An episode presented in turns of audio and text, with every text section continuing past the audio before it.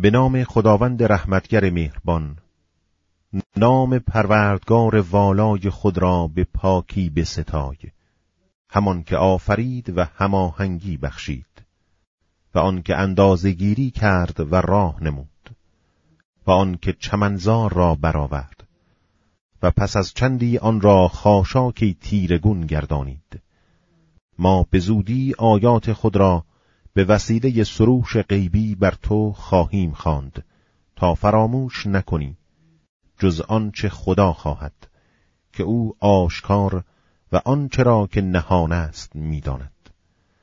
و برای تو آسانترین راه را فراهم میگردانیم. پس پند اگر پند سود بخشد. آن کس که ترسد به زودی عبرت گیرد و نگونبخت خود را از آن دور می‌دارد. همان کس که در آتشی بزرگ درآید. آنگاه نه در آن میمیرد و نه زندگانی مییابد.